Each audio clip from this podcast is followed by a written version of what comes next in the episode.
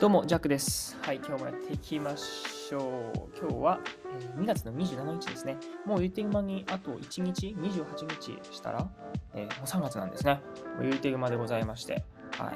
そんな、もう2月も終わりの頃。ね、やっぱ3月になると、暖かくなってくるっていうようなこうイメージがあったんですけども、やっぱ今、デンマークではですね、あんまりそういった肌を感じるっていう機会なくですね、まあ、温度が高くても大体6度とか、うん、あの1桁台ですね。大体0度マイナスとか1、2、3っていう時があったり、なかったりっていうような感じでございます。はい。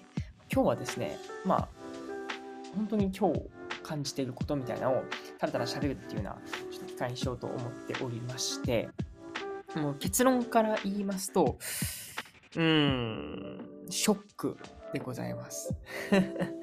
いやー、なんかショックっていうことが、えーかなり、かなりっていうかね、うんなんか一個起きちゃったんですね。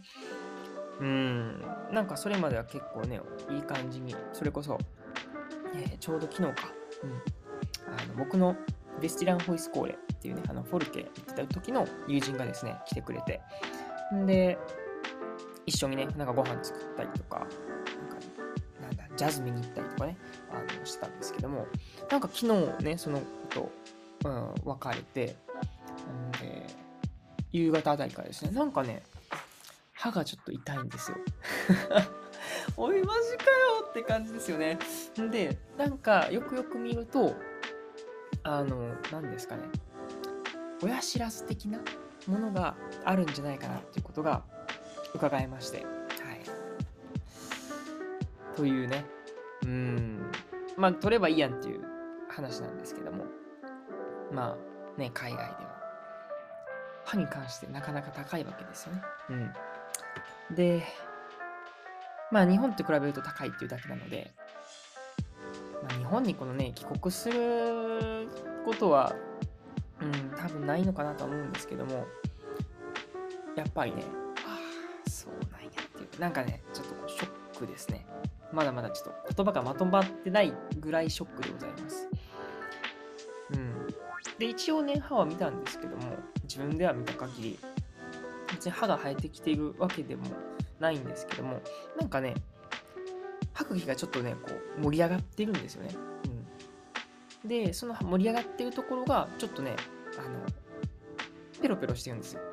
うん。わからん。これもう親知らず経験者の人やったら、あれなんかね、ああ、はいはいはいみたいな感じでもう分かってるんですかね。僕は、実を言うと、親知らずは初めてでした。うん。容量が分かってないんですけども。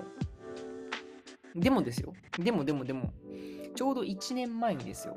僕がこの、まあ、ヨーロッパに行く前にですよね。やっぱり歯は大事だっていうことで、歯の検診をね、しっかりこう行ったわけですよ。うんそしたら、あの、特に親知らずとかもなんか大丈夫そうでみたいな。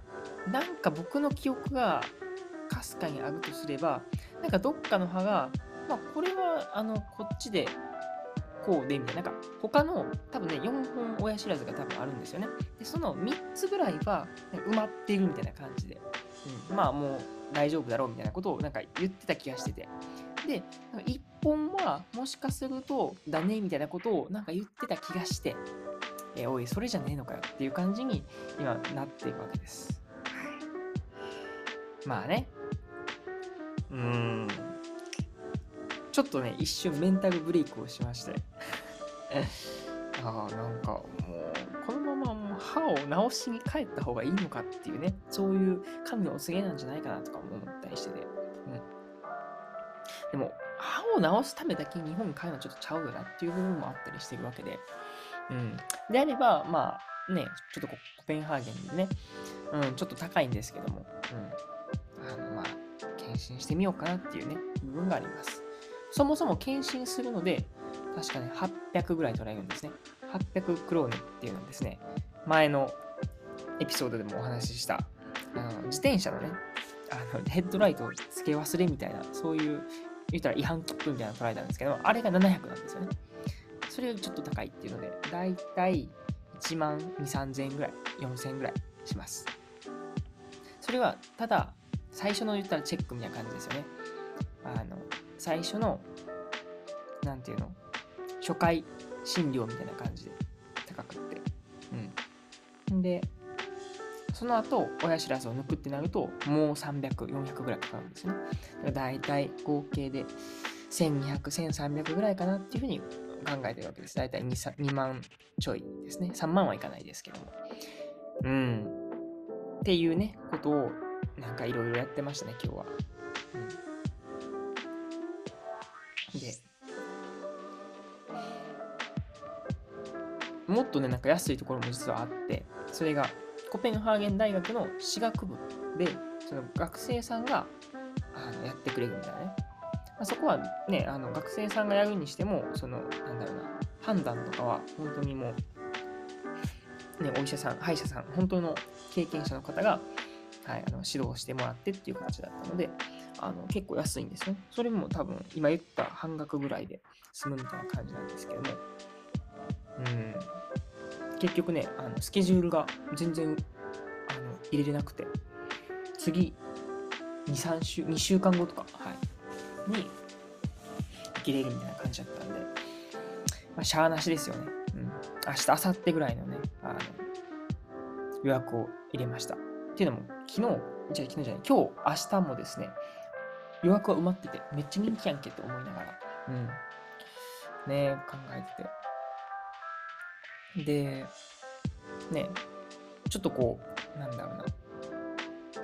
普通に何もしてなかったら特に問題ないんですけども、なんかこうね、うん、ご飯食べるとかちょっと痛むっていう部分なので、うん、なんかご飯食べる楽しみもちょっとね、今ないっていう。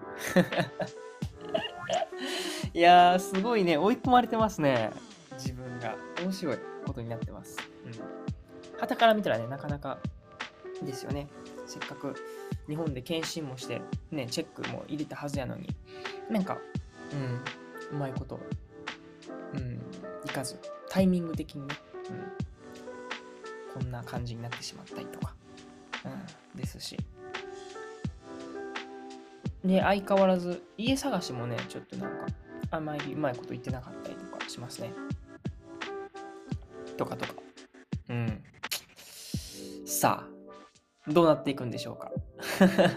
まあ、ちょうど今日起こったことなので、僕がちょっとね、テンションが低めだったりとか、ちょっとこうネガティブなことを考えてたりとか、一瞬ですよ、一瞬ね、もう日本に帰ってやろうかと、もう歯で。とも思ったんですけども、まあ、冷静に考えると別にそんな虫歯とかね、結構そういう、えー、なんだろう、まあ、重症じゃないので、うん、多分ね、じゃないので、それだと、結構ね、あの、お高いんですけども、なんかね、その、めっちゃ高いのでね、3000クローネとか するみたいな感じだったんで、え、5万、え、めっちゃするやんって感じですよね。とかなので、まあ、それはないとは思うんですけども、まあ、一旦その診察を受けて、だから800払ってですよね、チェックを入れるわけですよね。それで、あの、言ったら、まあ、親知らずなのかなと僕は仮定をしているだけなので、もしかすると親知らずじゃないっていう可能性もあるんです、親知らずでしたよってなったら、もう一回、えー、次、親知らず代っていうのがかかるみたいな、そんな感じなので、ね。はい。まあ、なんとでもなるでしょう。うん。結構海外来てね、そういうメンタルは試されてますね。まあ僕も結構ポジティブな感じでね、あの、考えるのはすごい好きなので、まあ物事はもう捉えようみたいな感じで思ってるんですけども、たまにね、こういうね、なんかダブルパンチが来るんですよね。ペンペンって。ね、一発だと全然、あ、許すよみたいな感じなんですけども、2発、3発とかね、あの同時で食らうとね、うーってなるわけですね。はい。そんな感じでございます。うん。ね。というご報告でございました。タイトルは、うん。親知らず説かな。はい。ね、やってみようかなと思います。なんやねん、それって感じですけども、うん。まあ仕方ないですからね、こればっかりが。ほんまに。うん。何も僕はすることはなかったです。はい。ちゃんと歯も磨いてるし、えー、歯の診察も行ってるし 何回正当化するねって感じなんですけども、ね、生えてくるのはしゃあないです。うん。なので、うん。ちょっと、ここ2日3日ぐらいは、なんか山場な感じはしますけどもね。うん。か。今日はもう一旦ね、だからちょっとお休みモードっていうことで、はい、もうネットフリックスひたすら見たろうかなと思ってます。はい。最近そんな感じですね。はい、以上。うーん、なんかアップエンドダウンばっかしてますね。あの、上に上がったり下がったり上がったり下がったりみたいなのを繰り返してますけども、それがまた人生ということでね。あ一個乗り越えたらまたなんか変なんが出てきてみたいなね。あの親知らずも出てきてますし、うん、まあ、